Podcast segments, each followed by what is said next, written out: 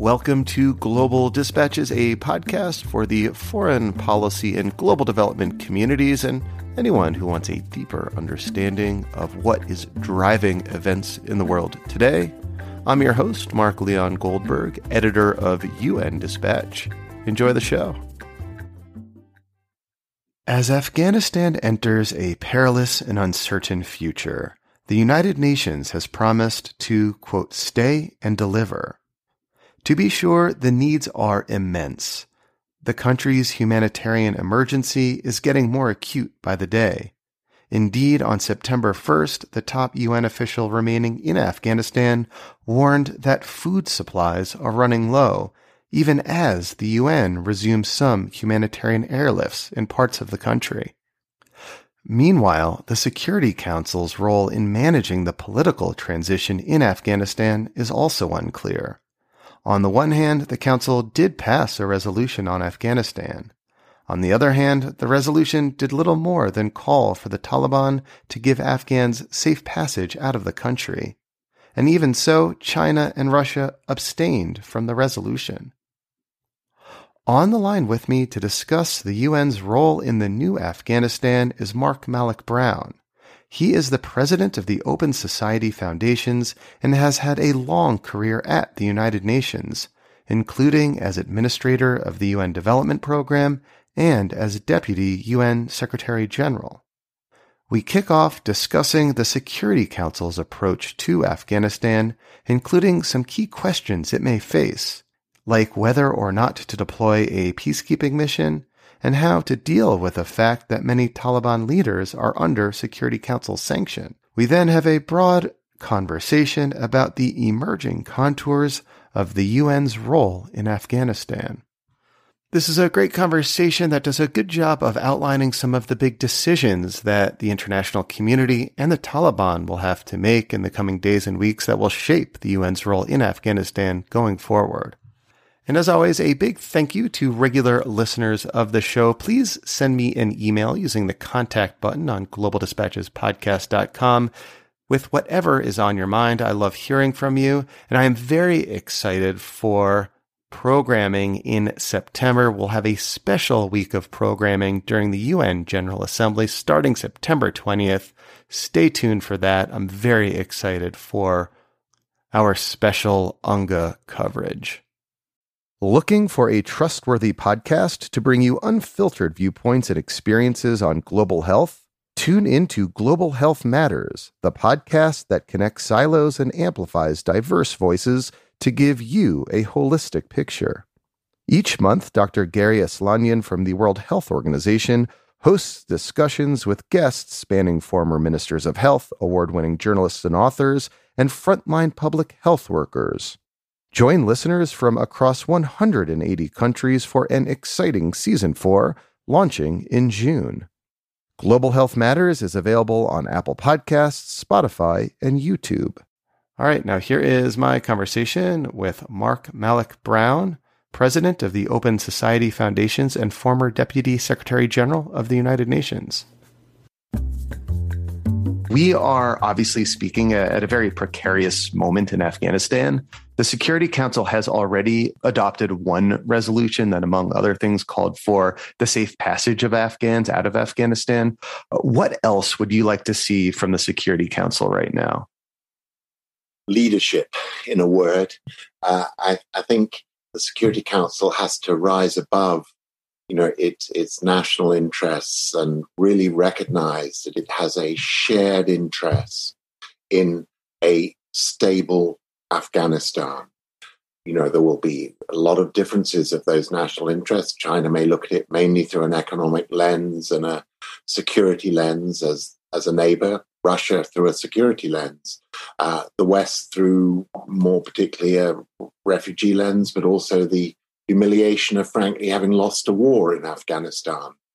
But you know, people need to step back and recognize that whether they're looking at it through the lens of human rights, economics, or security, we are all served, but more particularly the people of Afghanistan are, best served by, you know, a, a security council that comes together to try and secure a Afghanistan, which, as I say, is stable and inclusive in its model of government. And, you know, if you if you are China or Russia and you may not have the same sensitivity towards the human rights agenda that Western members of the council have, you nevertheless can see that Afghanistan needs a government that its people have granted a license to operate to. Uh, if it is a sort of Taliban military occupation, uh, there is going to be continued instability. If, on the other hand, there is a process of reconciliation which uh, leads to the Taliban, A, including other elements in its government, and uh, B, uh, moderating its behavior around issues like human rights and makes it sort of more open to a sort of more open economic model. If all of those things happen, that's going to be an Afghanistan which is going to be much more politically durable uh, and much less trouble to its neighbors. So I think you know, the Security Council needs to start from that point of philosophical convergence around what it wants for the country. Then it moves quickly, should move quickly from that to a number of decisions. You know, a strengthened mandate for UNAMA around political reconciliation, a around a human rights monitoring role, around humanitarian assistance, with now half the country needing uh, humanitarian support of some kind, uh, and around ensuring continued rights of would be refugees to leave in an orderly way uh, without sort of restriction or risk of incarceration. And, you know, that again, there's a deal at the heart of this. That the Taliban needs that humanitarian assistance, it needs that economic support, it needs that international recognition. So there, there is again a basis for the council to secure uh, you know, not just agree on a mandate, but secure Taliban acquiescence and agreement to that mandate if we see a more imaginative, more proactive, uh, more statesman-like um, Security Council than we've seen to date.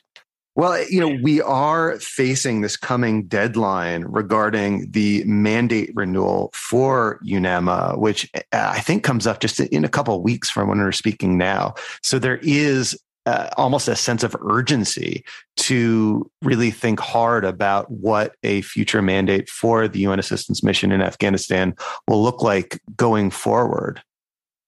That's right. And there's a fundamental tension at the moment between a UN which is uh, at the sort of secretariat management level engaged in exactly the same kind of duty of care extraction operations that organizations like my own OSF are engaged in, where it's very hard to, to pivot and say, actually, not just how do we get our people out and to safety, but how do we ready ourselves for an expanded mission, particularly when our own leadership is out of the country, our national staff being told to shelter or stay in the compounds uh, where, where they are based.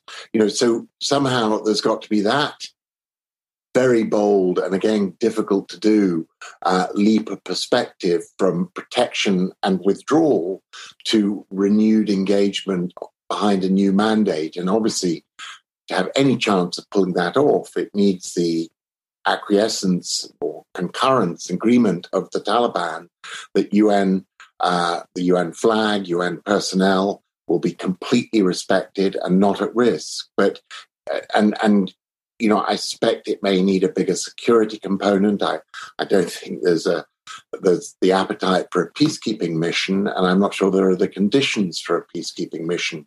But it'll be a kind of, if you like, better protected mission than before, I suspect, in this context. But you know, so so kind of getting that pivot from the Secretary General downwards to uh, a renewed ambition for a bigger role in the country is going to be key. But you know, it's also going to be the Security Council really coming in behind it with key countries like China and Russia uh, really playing an active role because you know we've got to recognise that you know the, the the hand on this, the baton, if you like, has passed from the US and the UK and France primarily to China and Russia. they are the leading P5 members now on the future of Afghanistan. I'm glad you brought up the idea of a UN peacekeeping mission. You know, I've seen some discussion of this among academic circles and in advocacy circles, trying to raise the idea that a UN peacekeeping mission in some form deployed to Afghanistan might be a worthwhile endeavor. Uh, do you see any wisdom or utility in that? Well, I think, you know, if you look at peacekeeping as really a concept which works because, after all, UN peacekeepers are very lightly armed compared to, uh, say, the uh, US and NATO forces which, which have just pulled out of the country.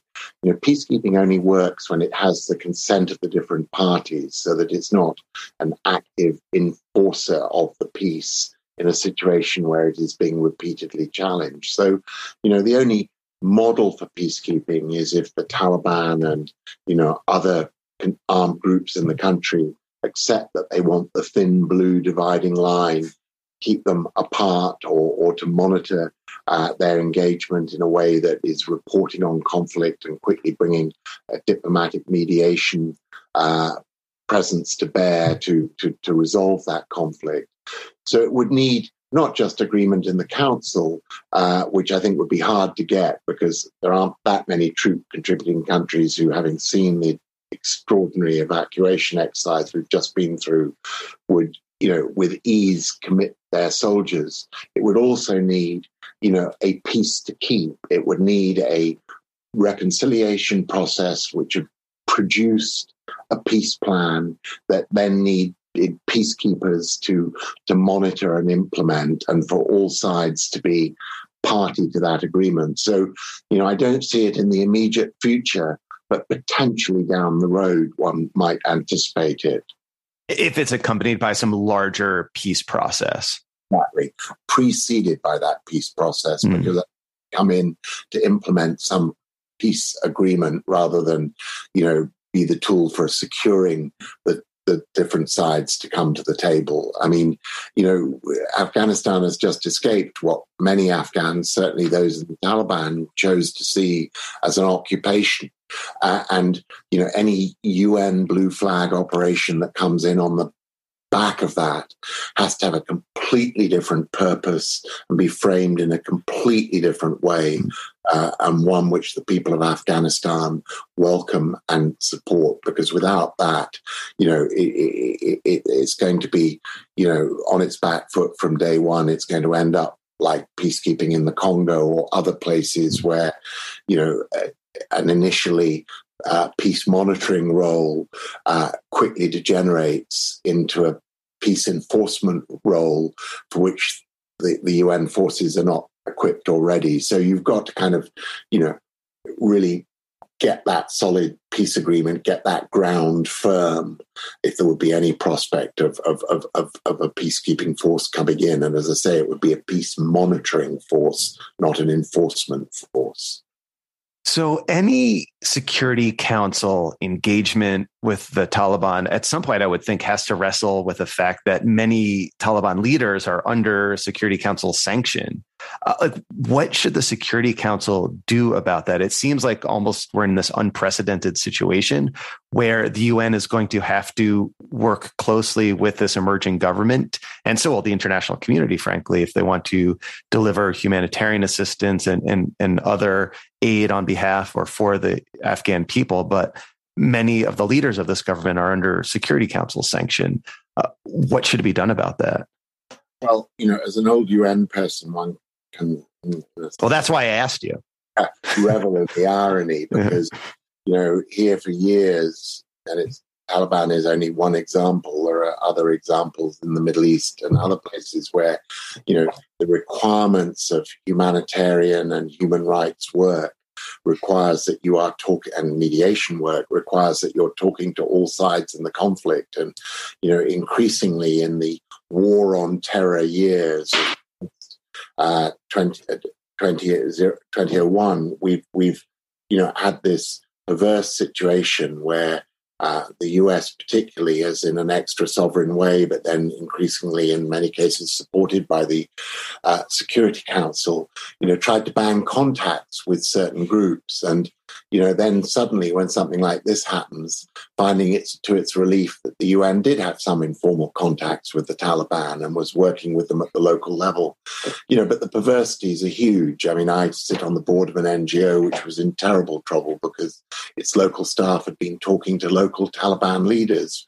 One day that's, you know, described as as as as a you know, breaking the law um, or the Security Council resolutions, the next day it's viewed as, you know, diplomatic perspicacity of a extraordinary kind because yeah got a network of contacts. And, you know, I would hope the Security Council might at some point find the time to reflect on this and recognize that the neutrality of the UN and purposes such as humanitarian assistance or mediation, you know, require it to be able to talk to all sides and that we went down a very bad sort of turn in the road when that universality uh, got challenged by starting to prescribe who in different conflict zones UN officers could or couldn't talk mm. to. And it seems like the next layer on that question is whether or not, uh, in some formal way, the Taliban should be recognized as, you know, the government, the legitimate representatives of Afghanistan, you know, at the UN and in other multilateral forum. Well, you know, at, at, the moment, in a sense, until the Af- uh, Taliban come up with a government, you know, it, the, the, situation remains in drift, and you know, the famous committee, credentials committee, can can can sort of wait for that moment. Um, you know, and it's still got Myanmar in front of it. I think in terms of you know which, which delegation yeah. that from, from, from Myanmar, and I, I think you know, we may see something similar here. But I think, you know, there is this outstanding need to get people, continued refugee flows out of the countries, people who've worked with the US and other uh, countries that have been, you know, operating there. There is the responsibility of getting humanitarian assistance in. And, and these things, I think, together make it unlikely that we're going to see probably a credentials or recognition fight at the UN. I think it'll be quite a lot of time, quite a while before a number of bilateral relations get fully restored. But you know, in the meantime, the need for a sort of multilateral entry point through the UN is going to be very key for the US or the UK or others. So, you know, I, I, I expect they will push the UN into the breach on this to, you know, have sufficiently strong relations with a Taliban-led government uh, that it, you know, that can be the appropriate diplomatic contacts to allow humanitarian flows and access, etc.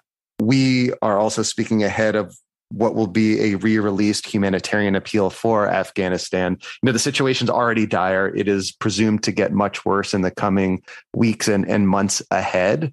Um, I guess one of the key questions is like the mechanics of of of conducting aid operations in Afghanistan right now um, on, on a couple levels. One, you know, I, have been speaking with some local Afghan NGO leaders who are out of the country hoping to get back. But one of the key hinges for them is whether or not they, as women or their female staff, will actually be able to to work and will be able to do their humanitarian and development work going forward. It seems like a lot hinges on whether or not the Taliban decide to allow women to work both you know on like a moral level but also just on a practical level of getting UN local staff and and local NGOs you know back on the ground delivering aid. Look, I think it's really important. And let me just make one point relating Security Council and UNAMA on this. I think one possible direction this goes is that the Security Council has already indicated it's probably not going, it's going to just roll over the UNAMA mission and come back the mandate and come back to it in greater detail uh, later in the year when the situation is clearer. And, and that is because I think that is the case at the moment in in uh, Afghanistan that the UNAMA mission is more unpopular than the humanitarian agencies, and you know I think one direction this could go is that the political UNAMA Security Council bit stalls because the statesmanship I called for at the beginning of this conversation just isn't there, and the Security Council chases its tail on all of this. I think the humanitarian agencies, WFP, UNICEF, UNHCR, uh, the Red Cross, ICRC, etc., um, you know, may find that they have much greater access precisely because they're out of that kind of political frame and have, you know, negotiate agreements around access and distribution, which the Taliban, with half a country uh, needing food aid and you know with huge spikes of, of need amongst young children and other vulnerable groups, you know, will will, will negotiate locally. And this reminds me of my early operations in the UN as a UNHCR field worker, where you actually never anticipated getting a Security Council cover for your operation. You went in under international humanitarian law and the moral duty to save lives. And I think, you know, if the Security Council stalls, I think we'll see the humanitarian part of the UN kind of move on its own on on on on um, and you know use humanitarian law rather than the Security Council as cover uh, for what it's doing. But then we come to this critical issue of role of women, where you know certainly as you move from humanitarian to the human rights piece, you are moving into an ever more heavily women led group. You know, organizations like mine had a very, uh, OSF, very large group of women. the head of our office was a woman. She has just been off on maternity leave for the last few weeks. Her uh, temporary replacement was a woman. Uh, and, you know, throughout the time we've been in Afghanistan since 2002, some of our most significant leaders have been Afghan women. And, you know, we've invested a huge amount in Afghan women uh, organizations in the human rights and women's rights field, etc. And so, you know, that whole infrastructure human infrastructure is jeopardized if the Taliban crack down on women holding these kinds of, of, of, jobs outside the home. Uh, and, you know, there seems to be some suggestion that they may be allowed to do the more menial jobs, but not the more senior jobs. Well, again, for organizations like ours, that's not going to work because, you know, women have been really the backbone uh, of, of our leadership um, long uh, for, for much of the period. Uh, and so that is going to be very challenging. But the wider point of how the Taliban deals with human rights more generally is equally going to be challenging because, you know, it did a good public relations piece on coming into Kabul and promised moderation in its treatment of people, respect to women journalists, respect to the rest. But, you know, then we have, and I'm sure you, like me, have seen grim footage of, you know, the execution of uh, uh, sort of government supporting uh, people in Kandahar mm-hmm. of you know the example of the Tolo woman uh, newscaster who interviewed a Taliban leader on air and then has to herself days later fly into exile in Qatar because she realizes she's not safe. So until we see a much better resolution of what the Taliban say they want to do and what they are actually doing, until you know uh, we talk about t- walking the talk. Well, they've got to walk the talk. I mean, until they manage to align their behaviors around behind what they claim are their behaviors, I think we're going to be in tremendous difficulty. But, you know, again, all the more reason for a strong UN presence if mm-hmm. possible. Mm-hmm. Because, you know, they are going to be the people, it is going to be our UN colleagues from the human rights piece, particular side particularly, who are going to be absolutely indispensable in monitoring what's really going on because the NGOs are not going to have that international diplomatic protection. You know, I know they're all brave, putting a brave face on it and saying they hope they can resume their operations, but I suspect it'll be only some of them and in quite limited ways. And therefore, we're all going to depend on UN human rights reporting to know what's really going on in the country. Well, I mean, the dynamic you describe suggests, at least to a degree, that the international community does have some leverage over the Taliban in terms of, um, you know, the Taliban's dependence on international aid, their desire to be recognized internationally, and you know, there has to be some way they could use that leverage to secure like basic human rights. Look, I mean, there, there is tremendous, resi- uh, you know, residual humanitarian and development leverage from the fact that the World Bank and IMF have both suspended uh, disbursements to the country, as as much the rest of the sort of multilateral development bank IFI system. Uh, you know, at the moment, the only flows coming in are, are basically humanitarian, and you've got to remember that you know Afghanistan is one of the most aid dependent countries in the world. I think that was part of the problem. You know, 75% plus with budget, you know, was met by, by aid flows from multilateral and bilateral institutions. And, you know, if, if that's frozen, uh, you know, the country will be not necessarily on its knees, but thrown back to a subsistence economy level.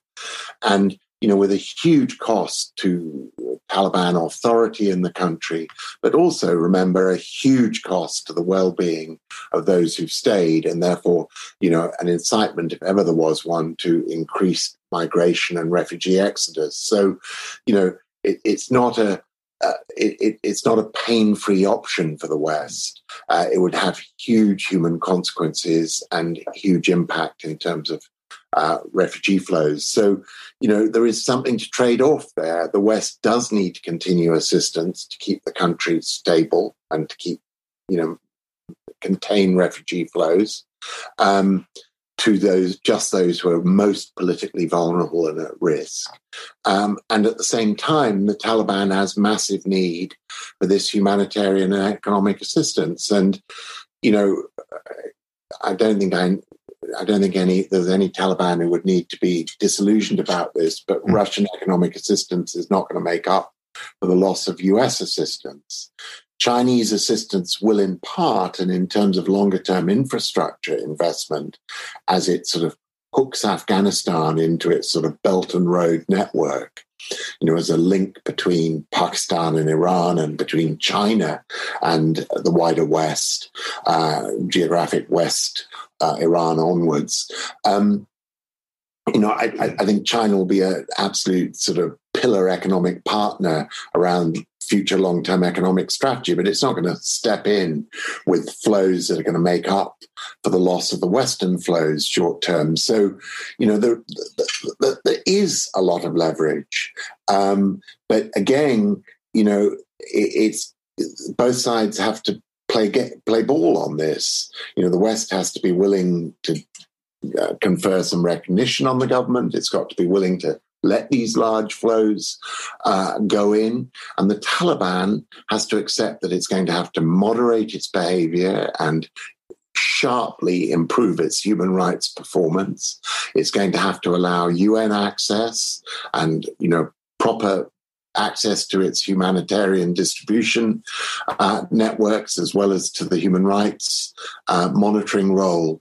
And, you know, that, that's going to be quite tough for both sides. And, you know, I think, uh, you know, whether it's Martin Griffiths as the head of OCHA or his boss, Antonio Guterres as Secretary General, you know, they, like the Security Council, are going to have to rise to the occasion and show real leadership and vision uh, to get out of this kind of inevitable and very understandable rut of thinking we've got to get out. You know, the UN's going to have to get back in on a bigger scale than before. And that's, you know, a, a, a leadership and psychological challenge for everybody on the UN side. Uh, well, Mark Malloch Brown, thank you so much for your time. This was very helpful. All right. Thank you all for listening. Thank you to Mark Malloch Brown for taking time to speaking with me and sharing his thoughts about the UN's role in Afghanistan going forward. And one quick favor if you are someone who listens to this show twice a week, every week, or at least once a week, every week, on some regular basis, let's say, please do leave a review wherever you listen to it, especially on Apple Podcasts. It's helpful. It helps spread the word about the podcast to other people who might be so interested in this kind of show. Thank you. All right, we'll see you next time. Bye.